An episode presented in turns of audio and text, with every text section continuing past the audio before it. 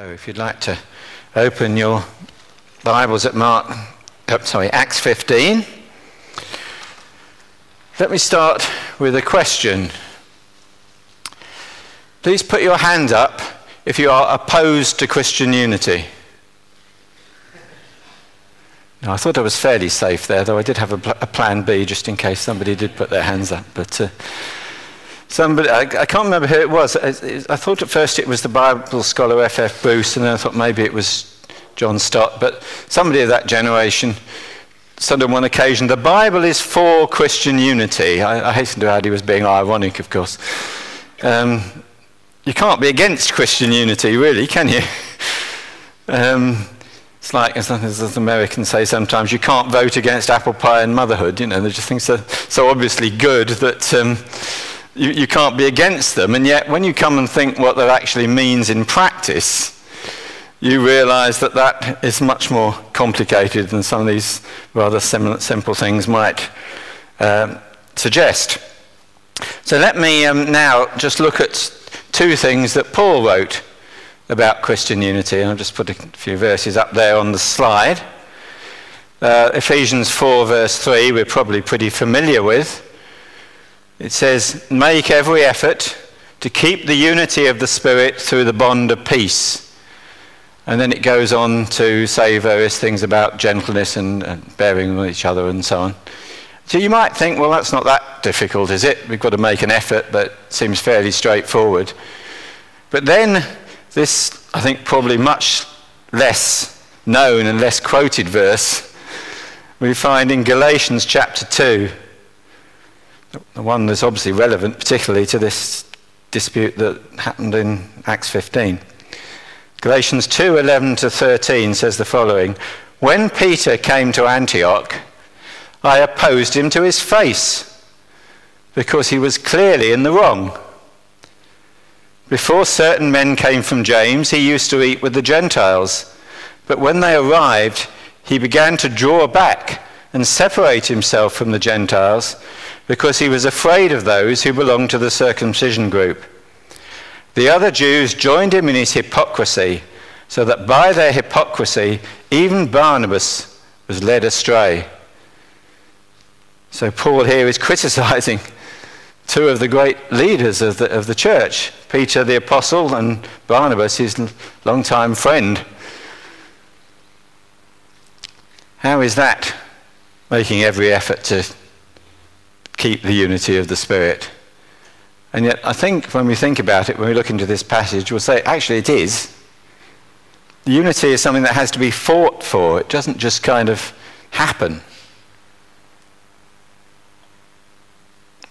So in Acts 15, Luke addresses actually two challenges to Christian unity. In verses 1-33, which we read, he points at the problems that arise from too much distance. Churches that are too far apart geographically or culturally, and therefore find it difficult to get on. And then, but the end of this chapter, which we'll look at next week, just fairly short verses, but I find them almost unbelievable. There were a lot of miracles and things in Acts, but I think Acts 6, the end of Acts 15, is probably the most difficult thing to believe in the whole of Acts. But we'll look at that next week. Those are the problems that arise from too much proximity, when people who have worked together for years, suddenly something, root of bitterness, as it's, I think Paul describes it, can spring up, and it can go sour. So we'll look at the first part, the Council at Jerusalem this week. Now, as I pointed out when we started looking in Acts, Luke always writes as an observer rather than a commentator, as a historian. And remember, this is Scripture, so it's inspired by the Holy Spirit. And we remember that there is one Spirit, but there are diverse gifts, and there are therefore diverse sorts of Scripture. And we need to treat them in the proper way. There are passages of theology, and other passages of Scripture contain a lot more commentary a lot more organized theology. But Luke doesn't work that way. Luke tells us what happens. He tells us these things under the guidance of the Spirit because it's something we need to know about. And in both these passages, this one and the end of the chapter, we almost want to sort of scream at him, I need more data, Luke, I need more help, clues here. But he doesn't give us that under the guidance of the Holy Spirit. And if we're going to complain to Luke, then we complain to the Holy Spirit himself. So Luke says, this is what happened. Now go figure it out for yourself. Perhaps there is a reason for this. Perhaps this is because while you can spoon feed information, you can't really spoon feed wisdom. Wisdom always has to be struggled for. So let's have a look at this issue. And we have to say that, as I said earlier, that the church's record on unity over the last 2,000 years is really not very good. We know perhaps about the Trinitarian controversies of the Church Fathers and all the other struggles that the Church Fathers had to keep the Church united. In medieval times, there was the Great Schism in 1054, which separated the Western Church and the Eastern Church, where they just couldn't get on together and started excommunicating each other. And that's why today we have the Western Church and the Roman Catholic Church and the Eastern Orthodox Churches. They split basically in 1054. And then we've moved forward to the Protestant Reformation and might think, at least that was by the Spirit. We should have at least have a good record on church unity. Do we? I think we probably would say we're the worst of the lot. Schism and fragmentation is endemic in the Protestant churches. Let me paraphrase a recent TV ad. One might say that unity is like flossing, flossing your teeth. Everyone agrees it's important, but nobody actually does it. And I think that's probably true.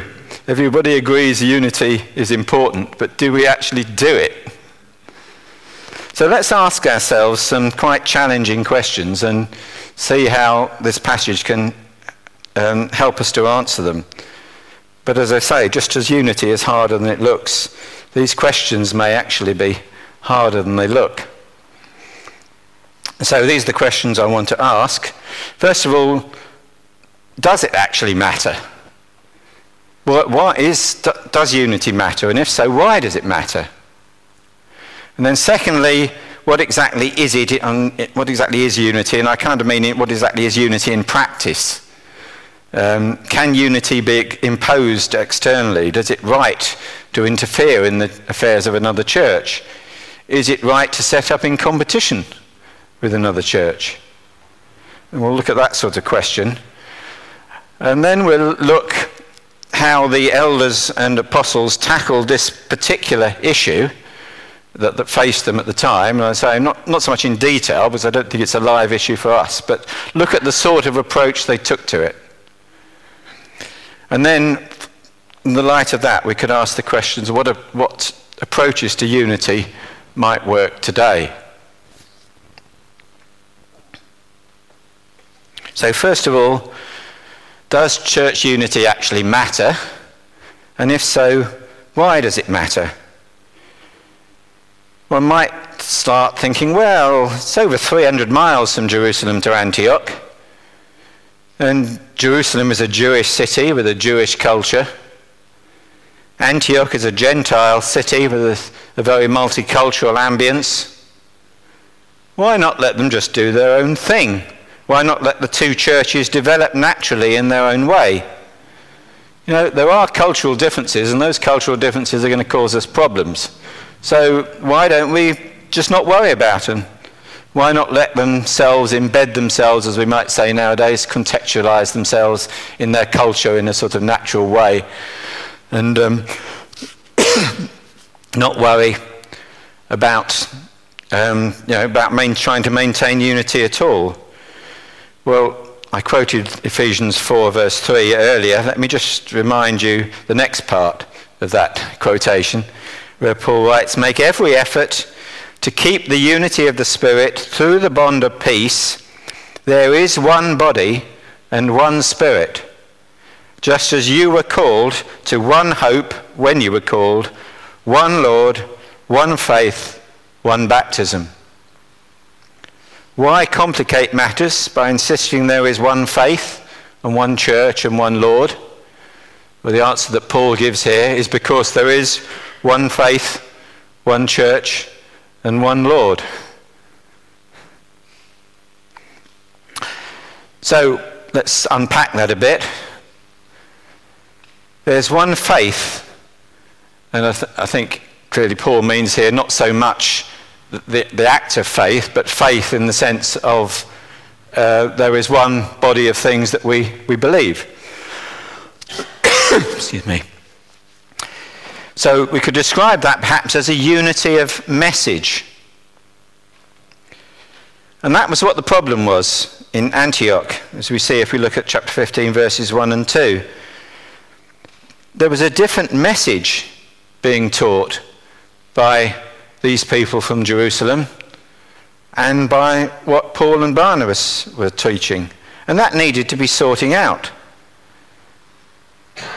And the world looks at the church today, doesn't it, and it jeers at us and says, how can you say that Jesus is the only way to God when your message is packaged in so many different ways and with so many different brand names? And yet you say Jesus is the only way. This shouldn't be so, but regrettably it is. But we have made some progress perhaps of this, and later I'll come back to that. But the first thing is there must be one message. Any unity that is not a unity about preaching the same gospel is not a unity worth having. And secondly, there is one church, and we might describe that as a unity of welcome. You'll notice in verse 4 that when Paul and Barnabas and the others came to Jerusalem, they were welcomed by the church and the apostles and elders, to whom they reported everything that God had done through them. If I go to a church on the other side of the world somewhere, I would expect that they're probably going to speak a different language. I would expect them perhaps to have different modes of dress. I would expect them to sing different songs, maybe different patterns of worship, different ways they organise their worship services. And possibly to some extent there might even be differences of lifestyle and patterns of behaviour.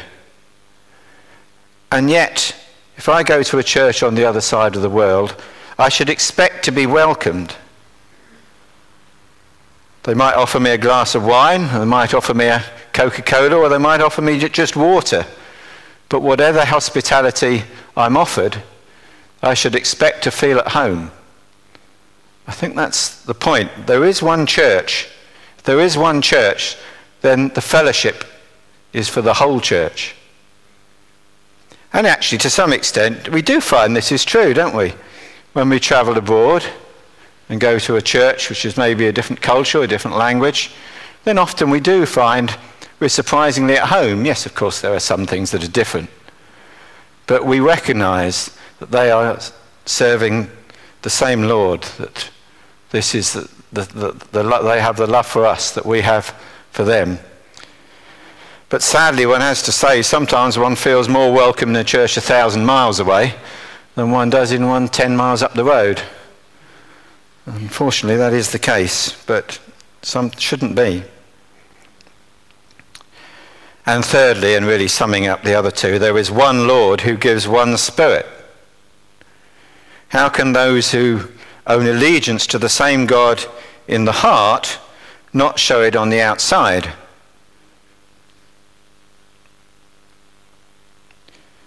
It says, in verses 10 and 11, why do you try to test God by putting on the necks of the disciples a yoke that neither we nor our fathers have been able to bear, and so on?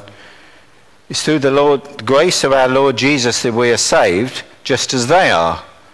So if we have all received the same grace, if we all acknowledge the same Lord, then surely we should be one in spirit, but more than that, surely that should be something visible. You remember speaking of false prophets, that one Lord who we honour says, "Thus by your fruit you will recognise them." Is it really that hard to distinguish good fruit and bad? It's not, you can't say, can you really, that, well, that they all look the same on the outside, but that one's good on the inside and that one isn't. It really work like that, does it?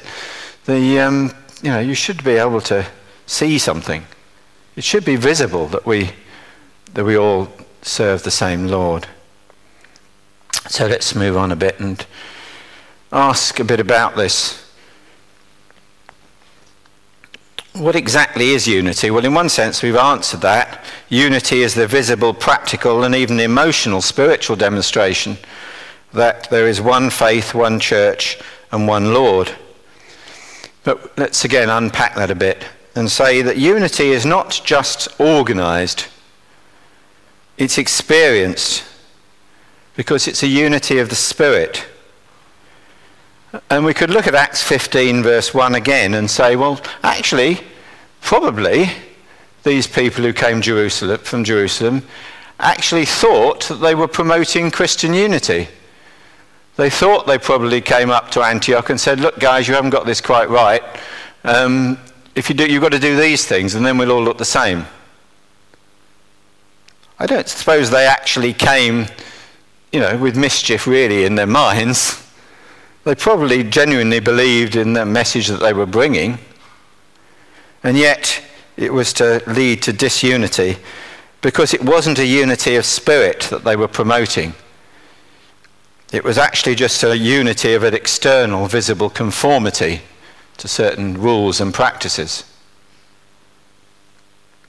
In the end, that makes no sense, and the result, far from bringing unity, was a sharp dispute, as we read in verse 2.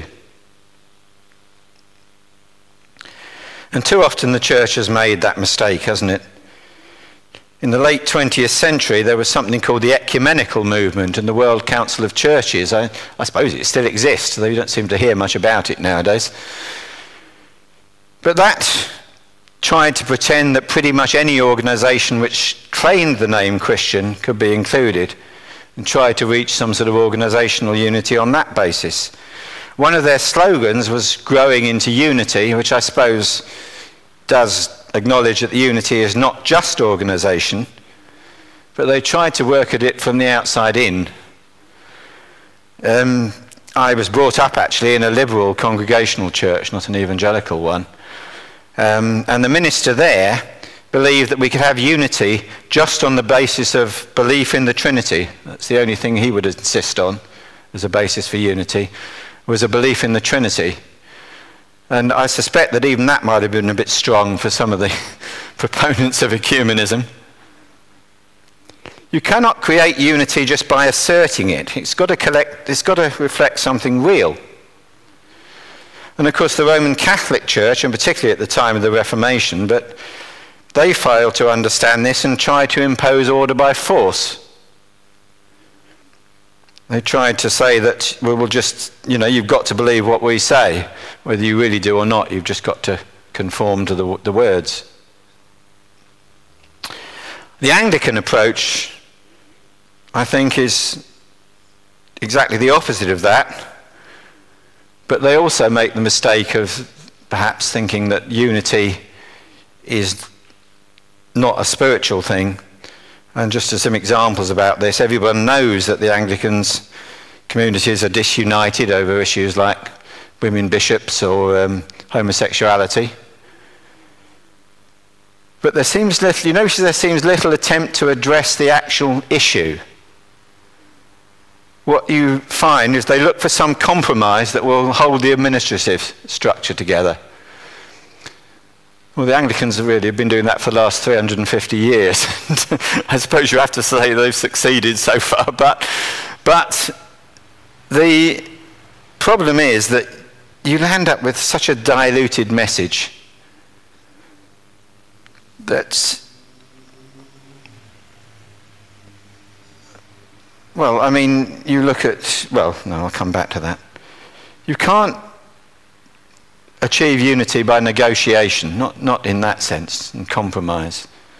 Because you end up being united in name only, in organisation only, not in any real sense at all. Christian unity is unity of the spirit, but of necessity, therefore, it proceeds from the inside out. But that's not to say that no intervention is required. Clearly it is. And Paul and Barnabas and the leaders of the Antioch church soon realised that they needed to take action. They couldn't just let things slide. They needed to go and sort this out. Go and meet with the Jerusalem church and sort it out. And so that's what they did. Notice that they weren't prepared to declare themselves independent.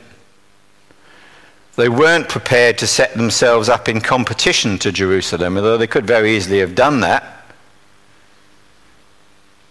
In the last resort, perhaps if the gospel is at stake, then this might be unavoidable. But it has to be a last resort, I think. That we should maybe be making every effort to preserve the unity of the Spirit, not just within the local church, but with within the universal, the global church. Any sort of going up into competition or even shaking the dust off your feet, as it were, has to be a last resort, I think.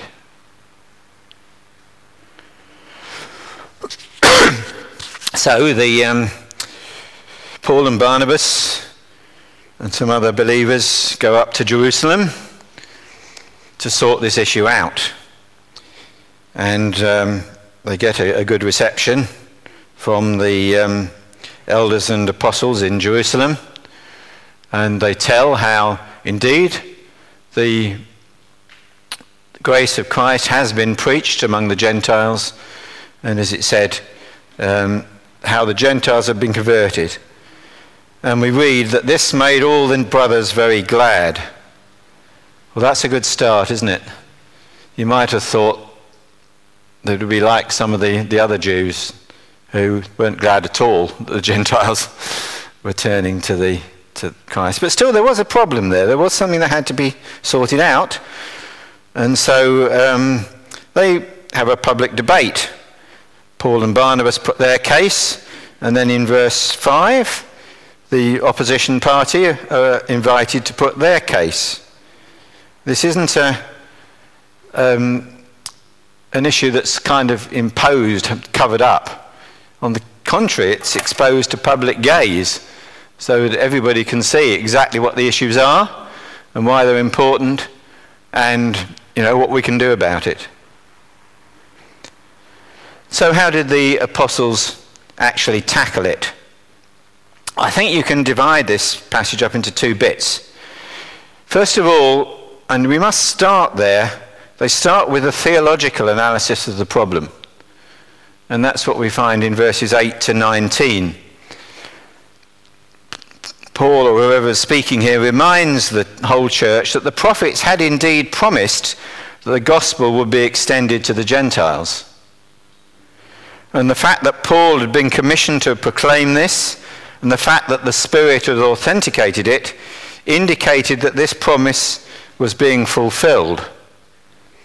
But even so, it's not just the testimony of Paul and Barnabas that is accepted. It has to be put, let's check this. Let's check it from the Scriptures. Let's make sure we understand what's really going on here theologically. It needs to be put into a theological context to make sure that this isn't a lying spirit. As John says, test the spirits. Not every spirit is the Holy Spirit. So the spirit does have to be tested. And that's why they start with this theological analysis of the situation. But then the apostles also understand that not everything is a theological issue, or at least that some things are not as important as others. There is also room, on the theological basis, there has to be absolute unity, because otherwise it's never going to work. You're actually preaching a different gospel. On other matters, there is some room for cultural accommodation. It's essential that the two churches should remain united in spirit. It's essential that they have the same message, that they view each other as both sharing in the same task, that they view each other as being branches of the same operation, not rival concerns. But in other respects, one can allow some flexibility. And I think this is how we should read verses 19 and 20. If this was meant as a sort of actual explanation of what is the basis of the gospel that we should agree on, then it doesn't make any sense, does it? Verses 19 and 20. It's all about, it's not about grace at all, really. But I think the point they're making is that in verse 19, well, it says explicitly, doesn't it? We shouldn't make it difficult for the Gentiles who are turning to God by putting arbitrary conditions on them. But verse 20 is saying, okay, but we shouldn't make it difficult for the Jews either by, just doing things that are going to offend them. There is some room for a bit of accommodation here. If I'm inviting a brother or sister from a Jewish background to a meal, I shouldn't be using my liberty in the gospel as an excuse to feed them meat, which could raise an issue of conscience. Either feed them pork or perhaps something that had been offered to idols, or as it mentions here, something with blood in it, that they're going to find at least unpleasant. So I don't think this is a prescription of saying that you shouldn't eat black pudding. I don't think that's the point. It's about accommodating people's weaknesses, if you like, because it doesn't really matter. We don't have to eat meat with the blood in it. And if it's going to offend our guests, then we won't. Put it in a more modern context, perhaps. I personally will drink wine, as most people here know. I'm not teetotal. But if I have a guest whom I know or even suspect might not drink alcohol, I'm neither going to offer it to them or indeed even drink in their presence, because it could give them offence. I'm going to be careful about things like that. I will not serve it out of respect for their conscience. So I think this verse 20 is about accommodation. And when you think about that, then it is worth pausing about this reference to immorality, sexual immorality, because that does seem slightly out of place here at first. Why is bothering to write that? Surely no church that Paul and Barnabas are the leaders of is going to be tolerating sexual immorality, are they? It's most unlikely. Do the elders and apostles feel the need to write this into their letter?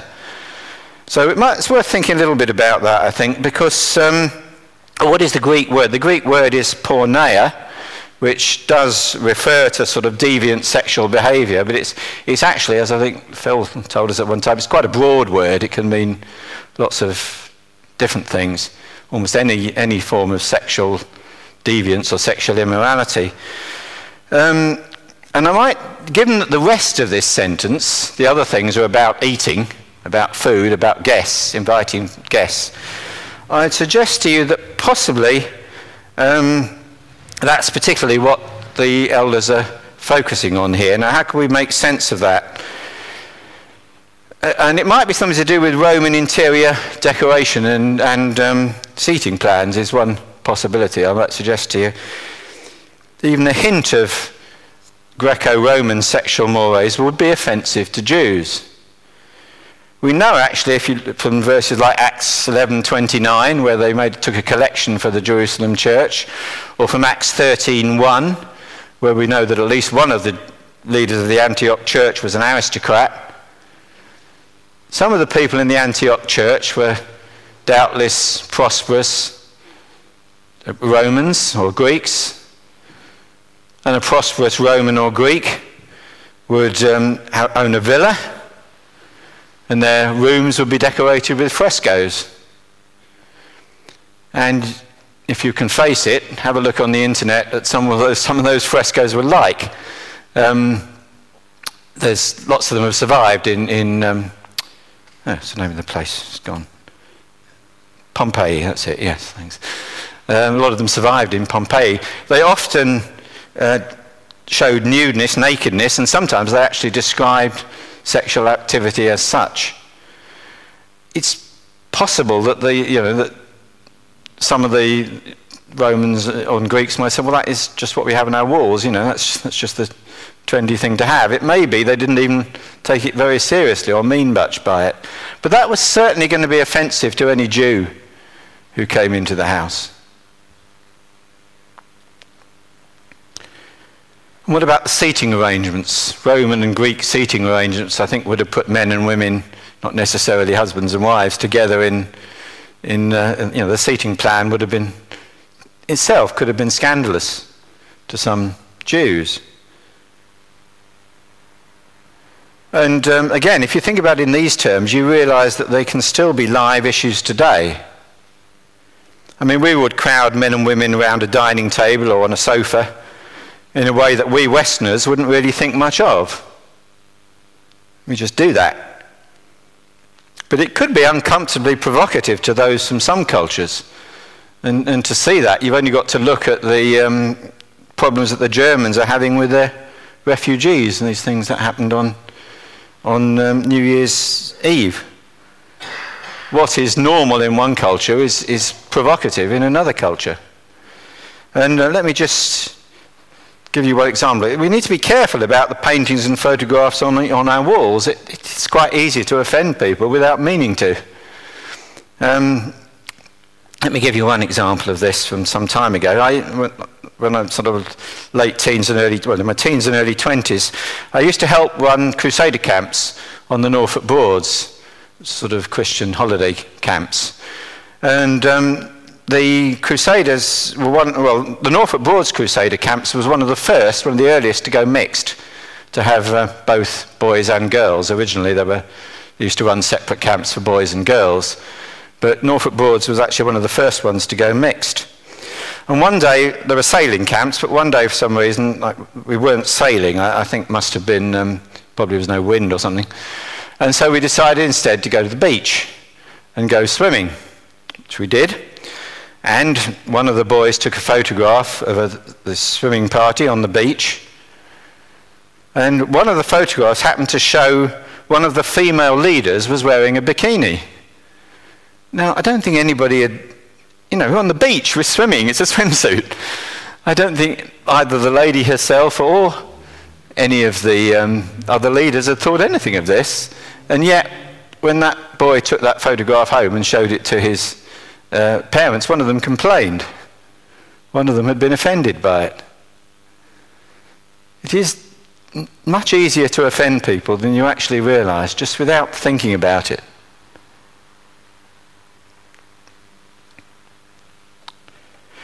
But I think I should also make the point that what we're talking about here is not political correctness. It depends on a culture of mutual respect for each other's liberty in Christ. If you go down the route of not offending anyone under any circumstances, you soon discover, as our government is indeed discovering now, that you land up having to ban everything, because everything is going to offend somebody at some time. So we're not talking political correctness here, we're talking cultural sensitivity. Let's when we meet with other Christians from a different culture, from a different way of looking at things, let's share our mutual liberty in Christ. Not go out of our way to offend each other, but at the same time, show tolerance for things. I mean, they didn't really mean to do that. That upsets me, and they didn't really mean to upset me.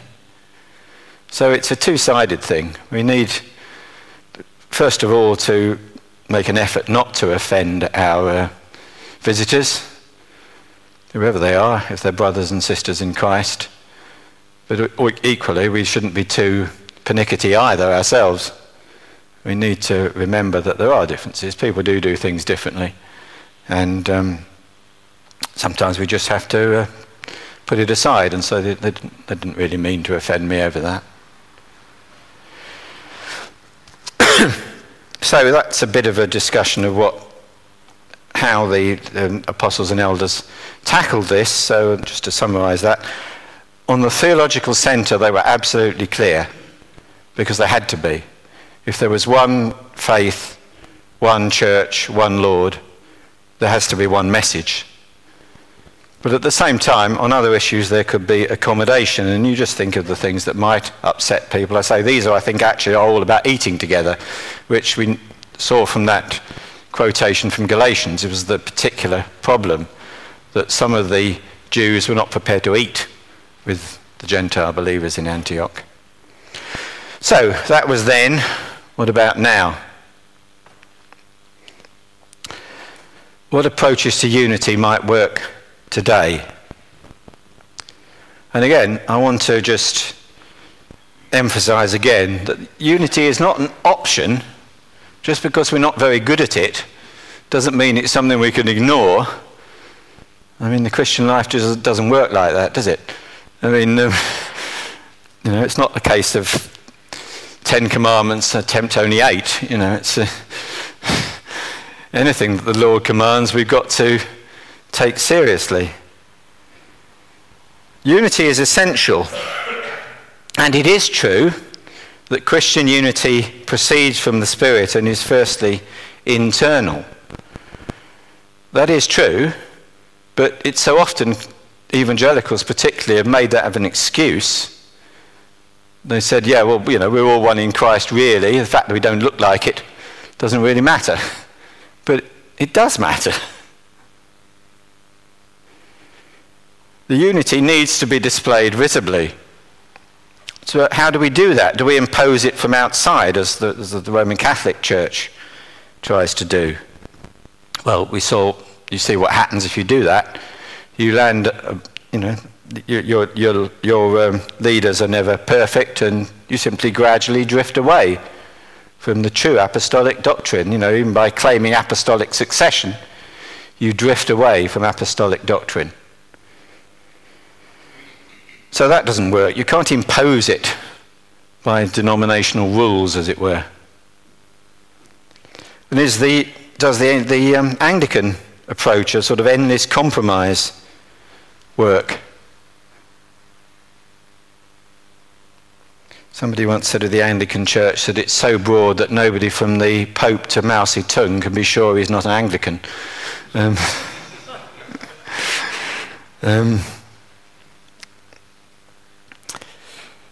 But as I say, they've kind of done it for 350 years, but if you look at the state of the Anglican Church now, what do you see? You see that the centre is dying. Broad church Anglicanism is a dead duck, really. Only on the extremes, on the wings, amongst the Anglo-Catholics and the evangelicals, otherwise the people who actually believe something, is there any progress, is there any those are the only churches that aren't empty, the ones that do actually believe something. Because why are people going to turn up to church to hear a message that doesn't tell them anything different to what they could get off their TV? It's not worth the effort, is it? Why would they bother? We must have, if we just try and work by compromise, then soon the message will be so thin as to be non-existent. And what is going to work? And we have to say, really, we've got too much history, haven't we? And too much hurt. We've got too much commitment to our traditions and practices. I don't think there is a magic wand that's going to put it all back together. If there was, then undoubtedly somebody would have waived it by now. It's a continuing problem, and as even the fix that the Council of Jerusalem presented was not without its problems. It didn't instantly solve everything. As if we read on in Acts and in some of Paul's letters, we find that there were still struggles over these issues. But I would say that there are hopeful signs too, Because I suppose somebody said nothing concentrates the mind so much as the knowledge one is to be hanged in the morning. The fact that Christianity has declined in the West has at least focused minds on the issues, and there are some hopeful signs, at least among evangelicals, to try and work towards unity. But even that has not been a total success. The Evangelical Alliance in Brighton, at least, really has not flown. May work better in other places, I don't know, but in Brighton, the mere label evangelical turned out not to be enough. In the end, where there was no unity of spirit. Now, so I'm not sniping at the Evangelical Alliance as such. They spawned the Tear Fund, which I think in many ways is a genuinely unifying organisation. But the way it worked in Brighton, frankly, didn't work very well.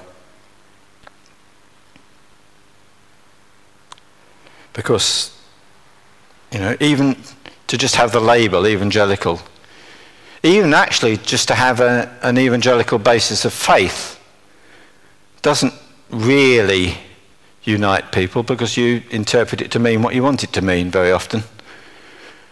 It means different things to different people. So is there any hope at all? Well, I think I would actually say that there is. And I think, for instance, as that the innovation, which is really a 21st century innovation, of the gospel partnerships, the one we belong to, of course, is the Sussex Gospel Partnership. And I do think that's a hopeful sign, actually. It's small, in a sense. It doesn't even cover all evangelicals by any means. But at least it's a start. And how does it work? It's not a common denominator approach. What's the least common denominator we could all sign up to? It actually starts in a different place. It says, excuse me. It says, let's start with spirit, rather than with the doctrinal position as such. And I've deliberately, on the slide there, put a spiritual unity with capital S. Let's start with a spiritual unity that we have and proceed from there. But then say, well, it's got to be some sort of unity of purpose. So let's say we'll start with those churches that share our view of that evangelism should be by preaching and teaching the word, share our view perhaps in one or two other things about church services, but quite minimal of things. I mean, in many ways, there's a broad range of actual practice across the gospel partnerships. But there is a unity of spirit, that unity that the way forward is to preach the word, teach the word, not anything else that other people are suggesting might be the way forward. And then when you proceed from that, of course, you've still got to have theological agreement to make it work. You can't just say, let's all be nice to each other. That doesn't work. And so, but you have got to, but if you start from that approach, you approach the theological basis of faith from a different direction. The basis of faith becomes a way of expressing our unity, rather than sort of trying to put a boundary around things that can't really live together. Sometimes the basis of faith is like trying to herd cats. It just doesn't work. But if a basis of faith is really a creed, in the original sense of the word, something in which we agree on as an expression of what we are about, like the catechism perhaps that Phil has been teaching us in the mornings. It's not offence, it's a statement of agreement. These are the things that we agree on, and they are the key and fundamental things. It expresses that unity in the spirit that's already there, rather than trying to impose unity by a sort of least common denominator of doctrine. And I would suggest to you this does seem more in line with the approach of Acts 15. They say, yes, the grace has been extended to the Gentiles. Therefore, we are unified in spirit. Now let's make that work by sorting out the theology of it. And it works surprisingly well, I think. I think the Sussex Gospel Partnership, which is the one I have most experience of, works surprisingly well. You know, there are the biggest churches. Most of the big churches are Anglican churches. There are a few bigger FIEC churches, but most of the big churches are Anglican churches from quite a broad range. I mean, not the total expanse of evangelical Anglicanism, but they're certainly not all exactly the same. They're not all St. Helen's clones or anything like that. And yet, the main teachers on the training course are in fact independents. Nick McQuaker is a FIEC, from FIEC background, and John Hobbs is actually a lapsed Anglican. He was an Anglican vicar, I think, wasn't he? Yeah, he was an Anglican vicar and felt he could no longer stay within the Anglican communion. And yet, you know, the evangelical Anglicans are prepared to send their people along to be trained by these two independents, because there is a mutual trust there. That when they do come up against differences, they will, they will be sensitive. There will be cultural sensitivity and say, look, to be honest, we don't quite agree on this particular issue. Here's both sides of the case. But that does at least open the debate. It does say that maybe we can grow into unity. I don't think there's anything wrong with the slogan growing into unity. It was just the way it was used by the ecumenical movement. Maybe we can grow into unity because these differences become stimulus to mutual cross-fertilization rather than things that drive us apart. None of us possess the whole truth, but as we work and teach together, we will start to converge, I think. That's the way, that's what you find in practice. And then actually, if you start thinking on these terms, one considers how one might spread the net a little wider, talking to churches that are not Gospel Partnership members. And certainly in Haywards Heath, they've actually started thinking about this. Talking, for instance, to New Frontiers churches. I mean, not very far away. They're not, attempting the impossible, but churches that are slightly different in culture and attitude, and are beginning to work together with certainly the New Frontiers church in Burgess Hill. So I would suggest to you that this, well, let me say first of all, is unity important? Yes. Does it matter? Yes. But it's not easy. We can't impose it. We can't negotiate it. And even trying to sort of impose it by a basis of faith or something doesn't really work. It doesn't quite work. But if we can start with a spiritual unity and then find how to express that formally, perhaps we can make progress. There's an awful long way to go, isn't there? But perhaps we can really put right what has been wrong really for 2,000 years. We can perhaps make some progress in the right direction. So that's the external unity between different churches. That's possibly the easier of the two. The things that can grow up within a church are what we looking at next week. Perhaps the trickier problem, or certainly the most painful one, the more painful one. So, there wasn't really any other choice of hymn that I could make, is there, after that sermon, other than 579.